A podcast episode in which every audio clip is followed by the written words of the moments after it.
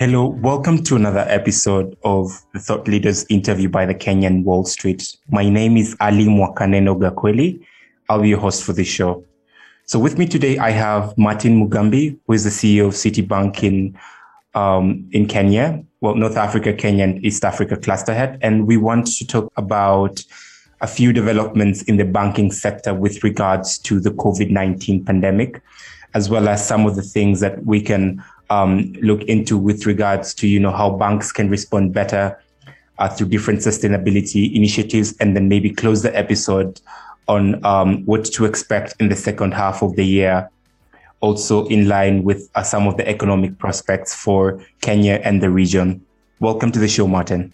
Thank you very much, Ally, and uh, good to talk to you again. Um, always a pleasure talking to you, and uh, delighted to be here. So, as you said, uh, we're living in very interesting times.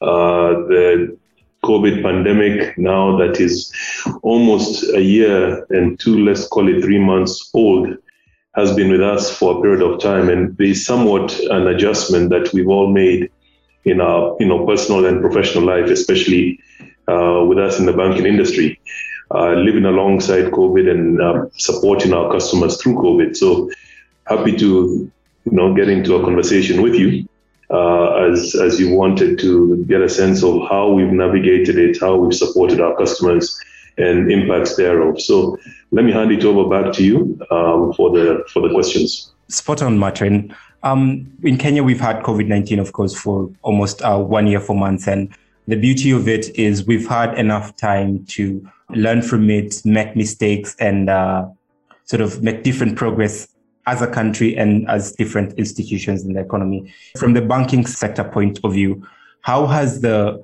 pandemic shaken up banking, both for the good and the bad? Okay. It's a, it's a good question because you have to look at both, uh, both impacts, right?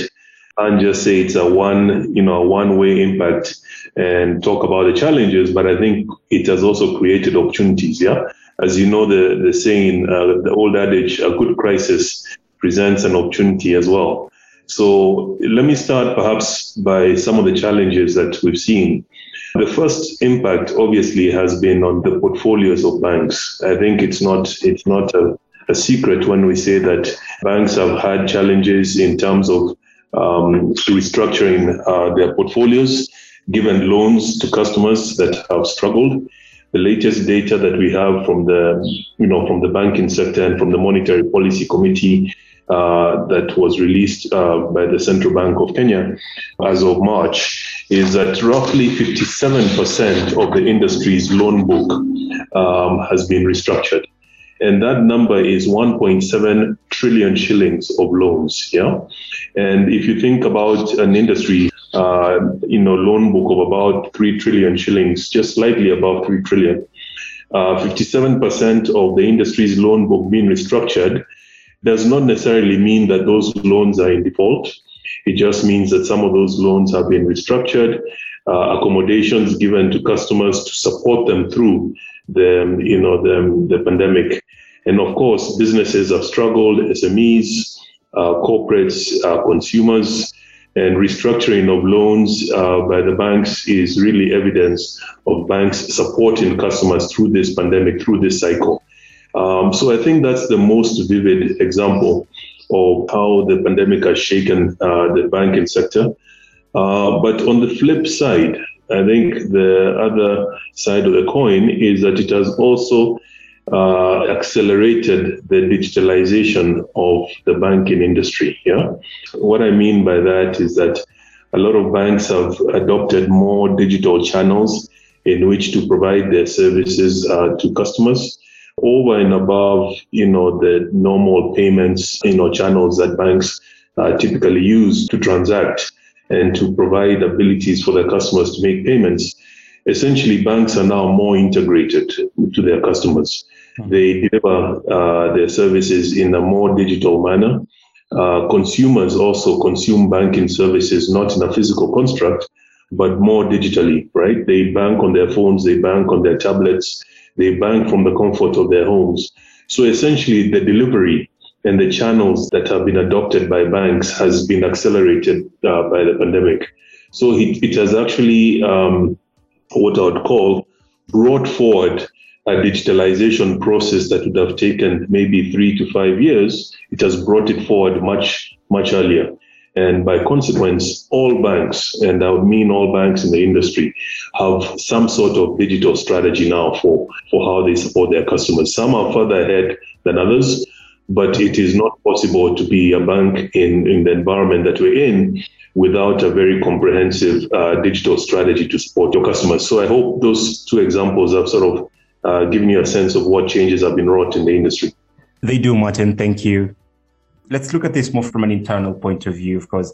What are some of the steps uh, that banks like Citi have, have taken to recover from the pandemic? And then again, we're looking at this from an internal perspective with regards to, you know, operations, expenses, and just adjusting how you reach customers as well as you know some of the rafts you've provided both for employees and and consumers out here thank you ali i think for citi it has also been an opportunity for us to continue to entrench the way we deliver services to our customers uh, for your knowledge, you know, as a corporate bank, corporate only uh, bank in Kenya, and we're fairly unique in the sense that we're the only bank in, in the market that is purely corporate without a consumer business. We already, as a matter of, you know, business, deliver 98% of our services to customers digitally, right?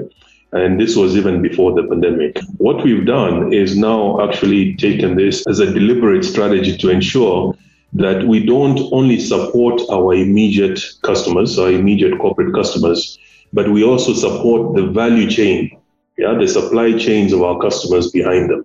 And what does that again mean? For instance, we have uh, seen that COVID and the pandemic has affected a lot of our SMEs um, in, in, in, in Kenya. And a lot of these SMEs do business with our corporate clients. So that value chain has been impacted in, in several ways. One, of course, is access to capital ability to navigate the pandemic uh, by being well resourced, being well financed. And that has taken a toll in the sense that not only have have in- incomes dried given the difficult operating environment, but a lot of these SMEs have struggled to access capital.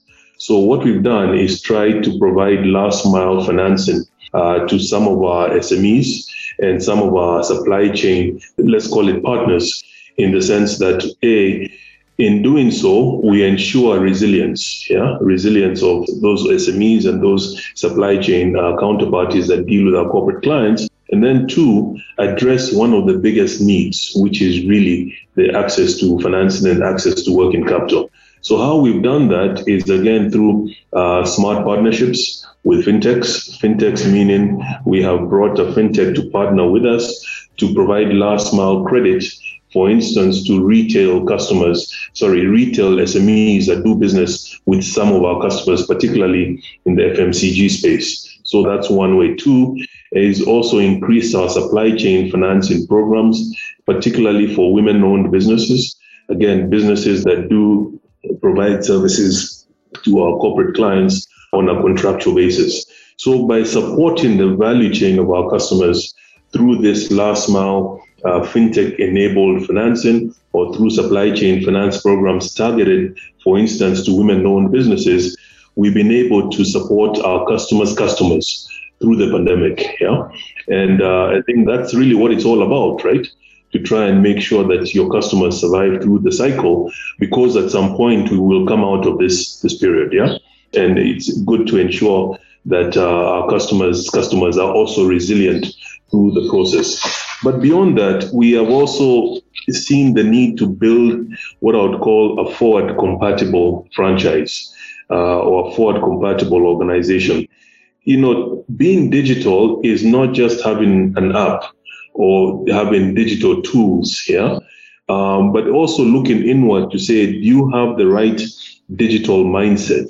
Do you have the right digital fluency in terms of your own employees? Because at the end of the day, the greatest resource we have as a bank and as an organization is our employees. So we are investing very heavily in building up our digital talent and our digital culture within the organization, within Citi, so that our employees not only have digital fluency, but we also have what I would call this digital mindset to be able to think digital, to be able to deliver digitally. It does not help if we just focus on the tools that we're using. We also have to focus on our own employees' abilities and abilities to actually think and deliver digitally. So, to answer your question, I think we are focusing on culture, we are focusing on, on talent, and we're also focusing on building this organization of the future, which is what I'm calling really a forward compatible uh, organization. So, a bit of flavor about what we are doing in terms of investing in our own capability from a people point of view. Martin, allow me to drag you back earlier to something that you talked about when you answered the first question with regards to some of the measures that banks have already taken, including you know the restructuring of loans. When you look at um, the relationship between businesses and, and banks in Kenya, unlike other countries, businesses in Kenya have a closer relationships in terms of access to funding um, and their reliance to banks as a source of funding compared to other markets, which I would say would rely more to funding via capital markets. You know, just broadening the umbrella here, what is the role of banks in driving economic recovery, you know, as Kenya comes out of COVID-19? Excellent question. I think banks are first and foremost an intermediator of growth, yeah? We're an intermediary of capital. And driving recovery is a very critical role that banks have to play in terms of, you know, supporting businesses. And again, if you simplify banking, yeah, at its very core, we take deposits, uh, we make loans, and we process transactions, and we manage risk. Yeah. And as intermediaries and intermediators of capital, the absolute critical role that banks have to play in this recovery is making sure that we're funding our customers, making credit available to the private sector, making credit available to the real economy, making credit available to SMEs. Yeah. And that's the core function. And in terms of driving recovery, um, banks have to make sure that access to financial services is also a big part of that, that conversation. Financial services, of course, is much broader than just making loans. Yeah. Facilitating payments, it's facilitating access to the, the broader wallet of financial services. It's driving financial inclusion, giving optionality to customers uh, to access you know, financial services. Again, we've talked about not just physically through branches, but different channels, particularly more so digital channels now that we're in this environment that we're in. So, what role do we play or should we play going forward? Being mid-year in 2021, one of the key functions banks have to ensure you know they do play going forward is the pandemic is not behind us. We are going to have the pandemic with us for the next 12 to 24 months. It's a it's a function of how quickly we can complete vaccination, how quickly we can achieve herd immunity, how quickly the economy can recover. The economy has started to recover, and I think the full year growth prospects for this year are just about 6% based on National Treasury forecasts, or we can pragmatically, conservatively say maybe 5.5 to 6%, right? To achieve that level of growth, industries have to recover and have to pick up. There has to be consumer ability to spend. There has to be credit to the private sector. There has to be uh, money circulating in the economy. And there has to be, of course, the ability of corporates uh, to deliver that growth through employment and through creating opportunities. So that all comes back to, again, facilitating the economic activity that has to take place. And the absolute role banks will play in that recovery process is intermediating credit and intermediating capital to flow to the real economy. But earlier you talked about, um, allow me to call it the digital transformation, which the banking sector has experienced during the pandemic, you know, when it comes to the channels which you reach your customers, as well as, you know, empowering your staff to be able to deliver through digital means. What has been your experience in? I, am avoiding the word transitioning to digital because I feel like COVID 19 accelerated the process, not necessarily initiated it. But what has been your experience in the rising tempo of digitization in, in the banking sector? And how do you think banks can better leverage on digitization to, you know, boost their offering for, for businesses? I think you've chosen your words correctly, Ally.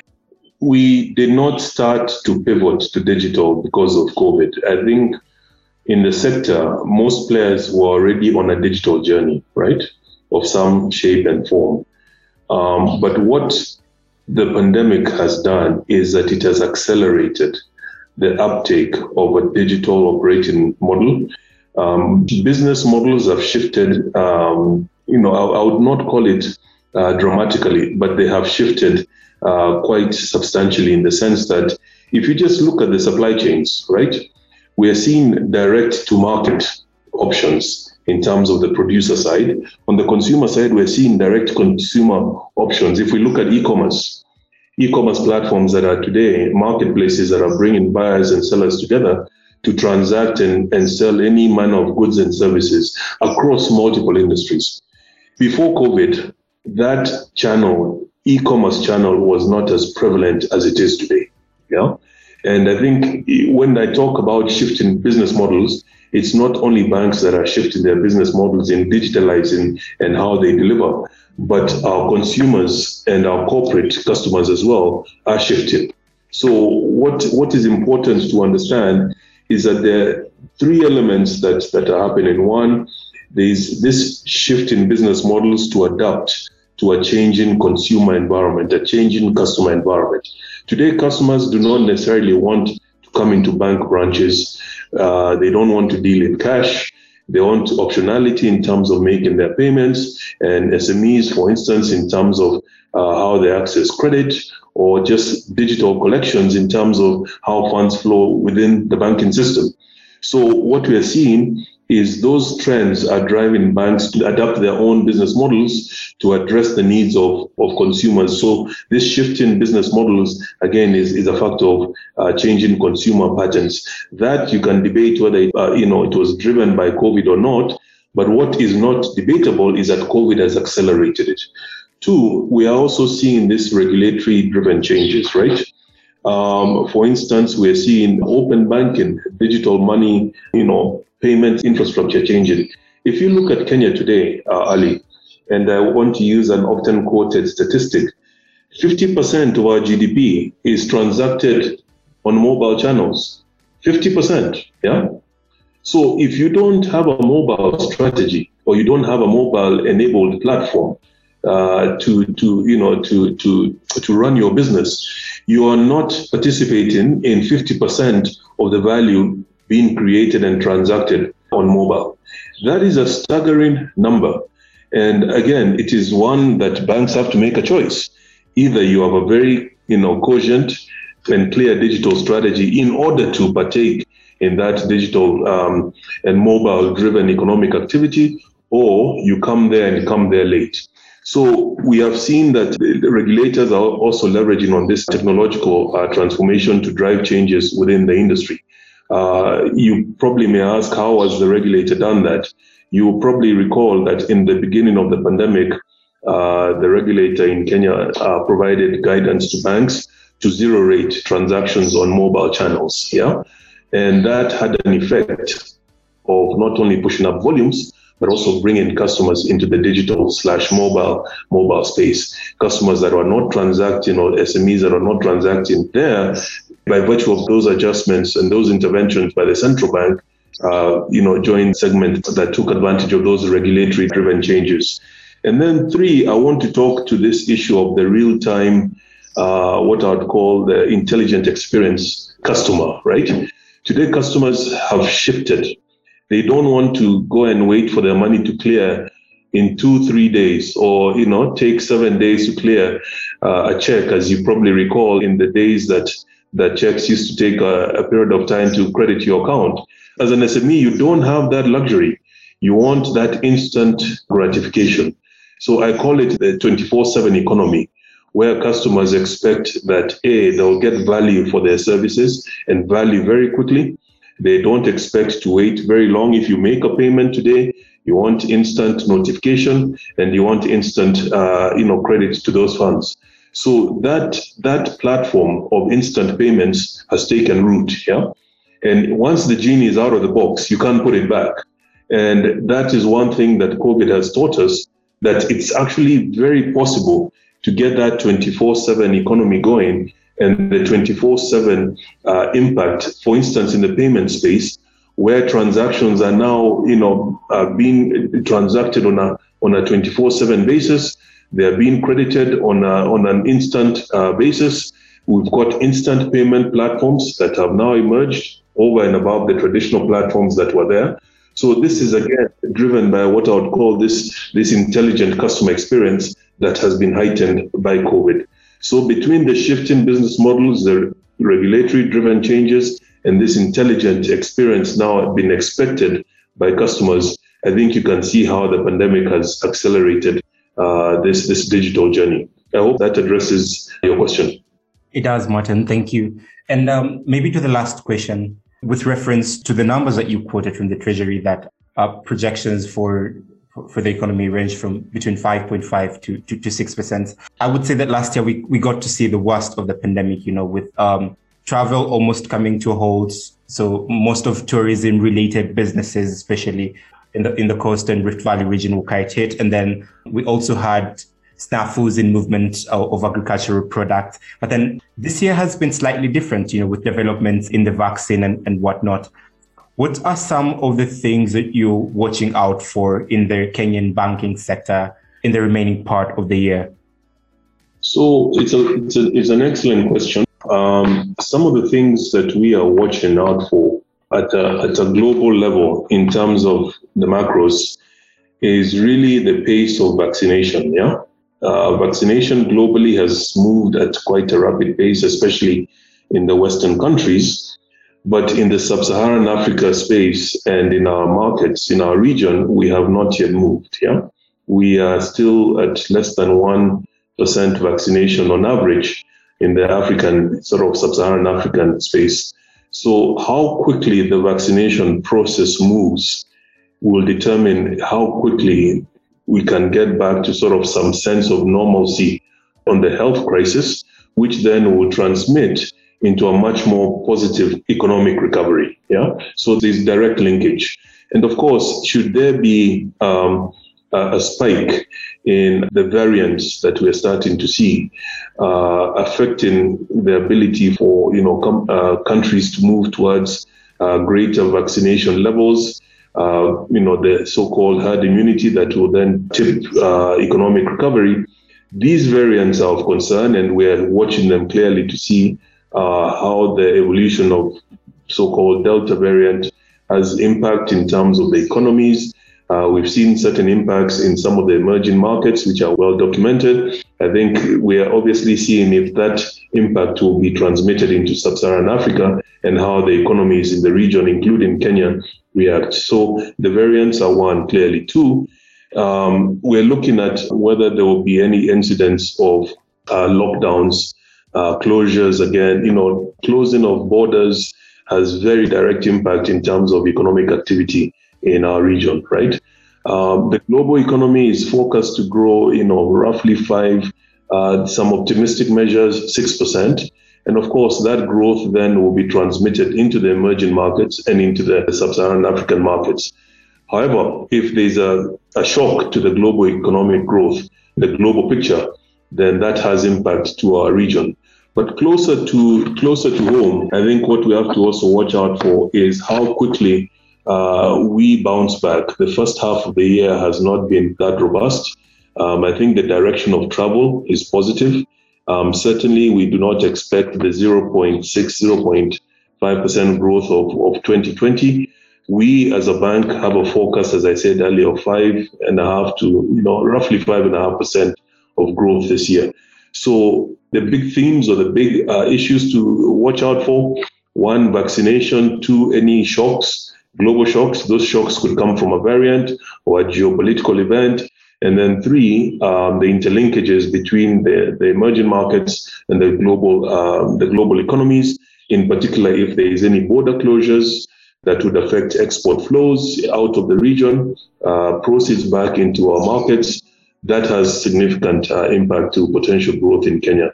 But I think uh, where we stand as of today, uh, media direction of travel is positive, and we are certain that we feel comfortable enough that we'll achieve that five and a half, potentially six percent growth this year. Thank you so much, Martin. I think that's all I had for this interview. Uh, again, looking forward to having you more on this platform